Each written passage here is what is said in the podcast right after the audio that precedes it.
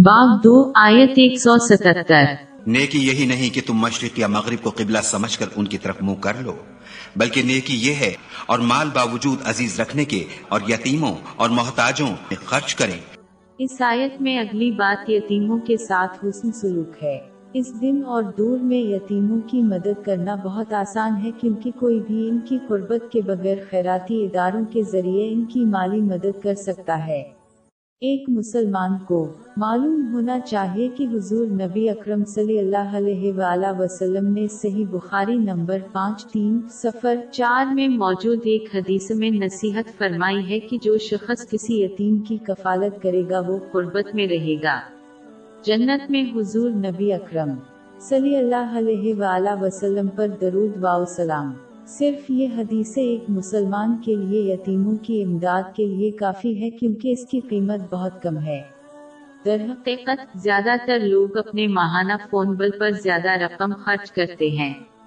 हर मुसलमान को कम अज कम एक यतीम की मदद करनी चाहिए और दूसरों को भी ऐसा करने की तरकीब देनी चाहिए।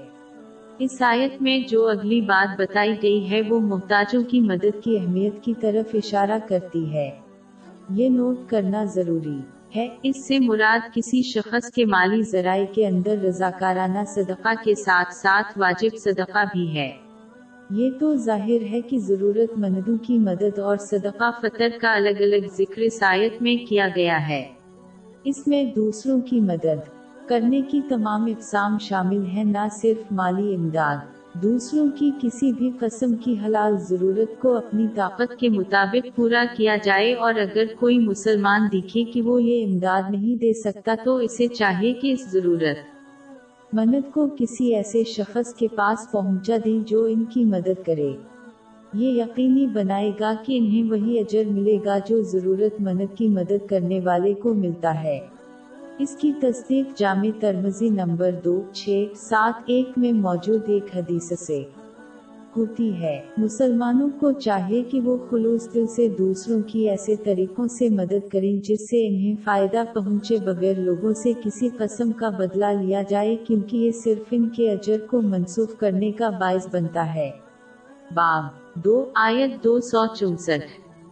मोमिनो अपने सदकात खैरात एहसान रखने और ईजा देने से उस शख्स की तरह बर्बाद न कर देना। सीधे अल्फाज में, अगर कोई मुसलमान अपनी ज़रूरत के वक्त अल्लाह की मदद चाहता है तो इसे ज़रूरत के वक्त दूसरों की मदद करने की कोशिश करनी चाहिए। सनन अबूदाउद नंबर चार, आठ, नौ, तीन में मौजूद एक हदीस में इसकी नसीहत की गई।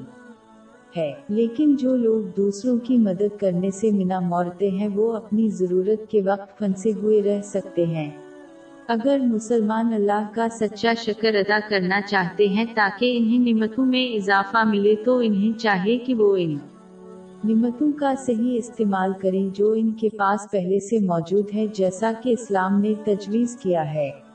बाप चौदह, आयत सात। और जब तुम्हारे परवरदिगार ने तुमको आगाह किया कि अगर शुक्र करोगे तो मैं तुम्हें ज़्यादा दूँगा।